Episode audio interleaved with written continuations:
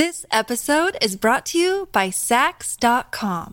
At Sax.com, it's easy to find your new vibe. Dive into the Western trend with gold cowboy boots from Stott, or go full 90s throwback with platforms from Prada. You can shop for everything on your agenda, whether it's a breezy Zimmerman dress for a garden party or a bright Chloe blazer for brunch. Find inspiration for your new vibe every day at Sax.com.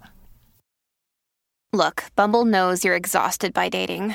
All the must not take yourself too seriously and 6 1 since that matters. And what do I even say other than hey? well, that's why they're introducing an all new Bumble with exciting features to make compatibility easier, starting the chat better, and dating safer. They've changed, so you don't have to. Download the new Bumble now.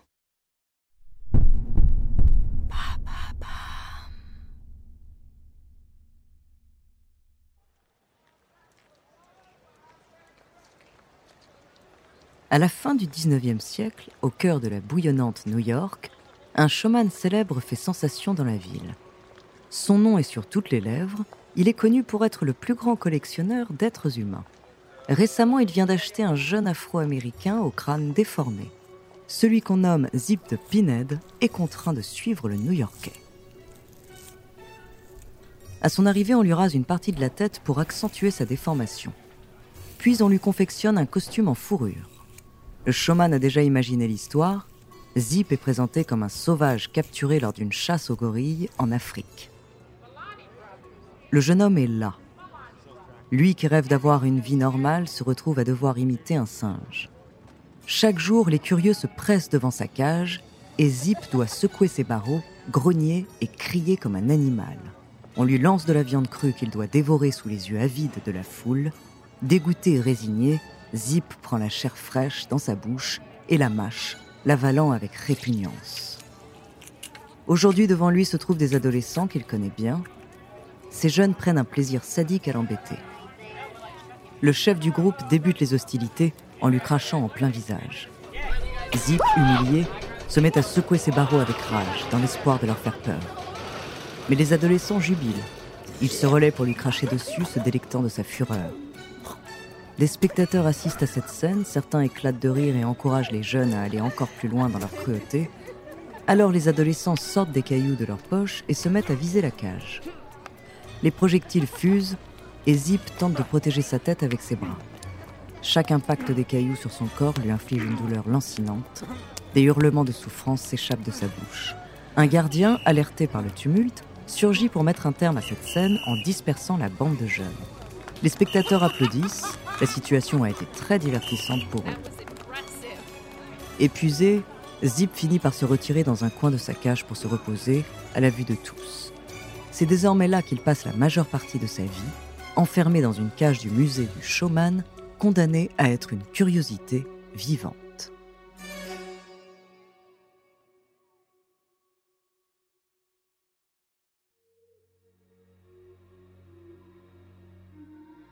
Bonjour, je suis Andrea Brusque, bienvenue dans Les Fabuleux Destins. Dans cet épisode, je vais vous parler d'un des plus grands showman de l'histoire. Certains historiens vont jusqu'à lui attribuer l'invention de la publicité aux États-Unis. Hollywood lui a même consacré un biopic édulcoré, The Greatest Showman, de Michael Grasset. Son nom, Phineas Taylor Barnum. De ses débuts modestes à son ascension dans le monde du divertissement, découvrez son épouvantable destin.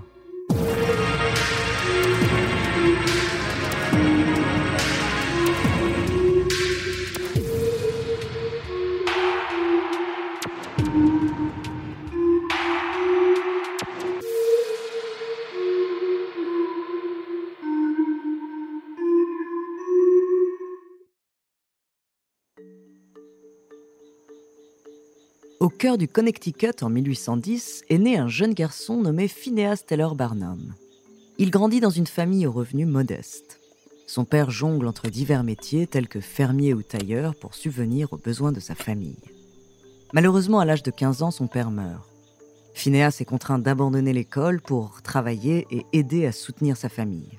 À la recherche d'opportunités, il quitte Bethel pour la grande ville de New York. Là-bas, dans les rues animées de la Grosse Pomme, il fait une découverte qui va changer sa vie. Au sein d'une taverne où Phineas travaille comme commis, il assiste à des spectacles présentés par des montreurs d'animaux et des acteurs de théâtre. Ces performances éveillent en lui une passion pour le divertissement et l'art de captiver les foules. Il comprend que la scène est son véritable domaine. À l'âge de 25 ans, il fait donc ses premiers pas dans l'industrie du spectacle avec Joyce Hess, une femme afro-américaine aveugle et presque totalement paralysée. Il prétend qu'elle a 161 ans et qu'elle a été l'infirmière de George Washington. Bien que l'esclavage soit illégal à New York à l'époque, Phineas, sans scrupule, trouve un moyen de louer Joyce Hess pour une année. Il l'oblige à travailler 10 à 12 heures par jour. Phineas l'exhibe à Manhattan et le succès est au rendez-vous. L'escroquerie suscite l'intérêt aussi bien des crédules que des plus sceptiques. Son mantra est simple, tout mensonge est acceptable pourvu que le public ait l'impression d'en avoir pour son argent. Joyce meurt un an plus tard, mais l'opportunisme de Phineas ne connaît pas de limite. Il va jusqu'à capitaliser sur son décès. Phineas a l'idée de faire payer les gens pour assister à l'autopsie publique de Joyce. Lors de cet événement, qui attire l'attention de nombreux journaux et de milliers de curieux, l'âge réel de la vieille dame est révélé, 81 ans. Suite à ce succès, le businessman comprend combien les phénomènes de foire peuvent lui apporter gloire et fortune. En 1841, le P.T. Barnum's American Museum ouvre ses portes. À l'intérieur, un immense cabinet de curiosités accueille une collection d'expositions diverses.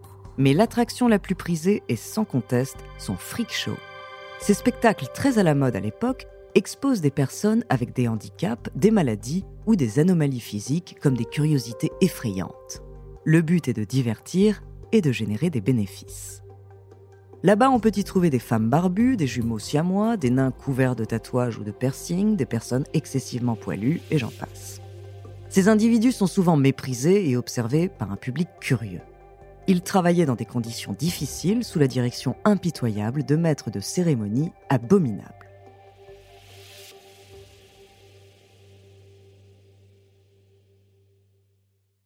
Avant de continuer cet épisode, nous voulions vous remercier pour votre écoute. Si vous voulez continuer de nous soutenir, abonnez-vous à la chaîne Bababam Plus sur Apple Podcast. Cela vous permettra une écoute sans interruption.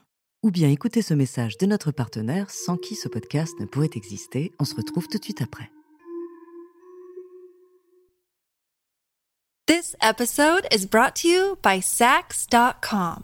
At Sax.com, it's easy to find your new vibe. Dive into the Western trend with gold cowboy boots from Stott, or go full 90s throwback with platforms from Prada. You can shop for everything on your agenda, whether it's a breezy Zimmerman dress for a garden party or a bright Chloe blazer for brunch. Find inspiration for your new vibe every day at Sax.com. Son musée perdure ainsi plus de 25 ans, de 1841 à 1868 date à laquelle un incendie le réduit en cendres. Phineas, fort de sa notoriété, sait qu'après avoir conquis New York, il peut conquérir tous les États-Unis. En 1870, à l'âge de 60 ans, il ouvre donc son premier cirque itinérant. Mais dans les profondeurs obscures des spectacles ambulants, les freak shows sont fréquemment accompagnés d'un geek show. Au milieu de l'effervescence d'un cirque, un homme se balade parmi les stands. Les gens autour de lui sont joyeux et la musique est entraînante.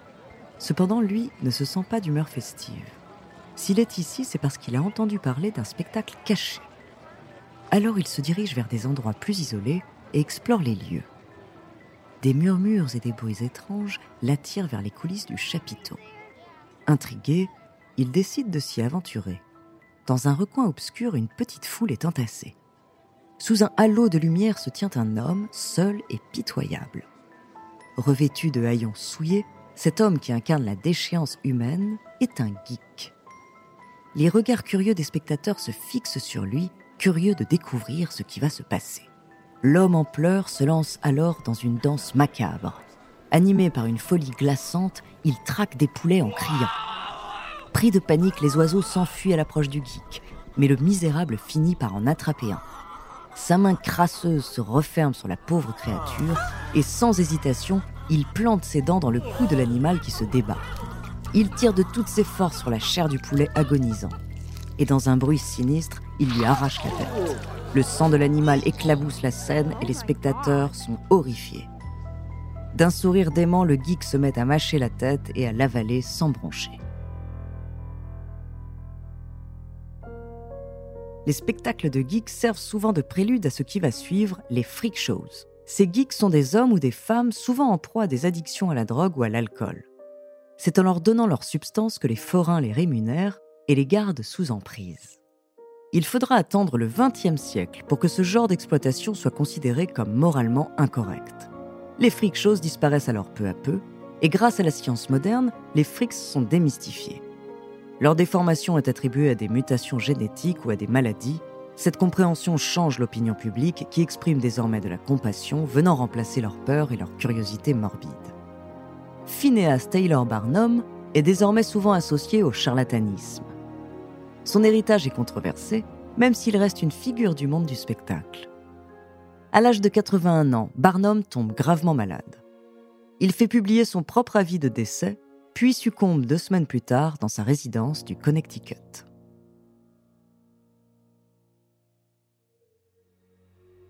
Merci d'avoir écouté cet épisode des Fabuleux Destins, écrit par Clémence Setti, réalisé par Antoine Berry-Roger. La semaine prochaine, je vous raconterai l'histoire de la mystérieuse disparue du Cecil Hotel. En attendant, si cet épisode vous a plu, n'hésitez pas à laisser des commentaires et des étoiles sur vos applis de podcast préférés.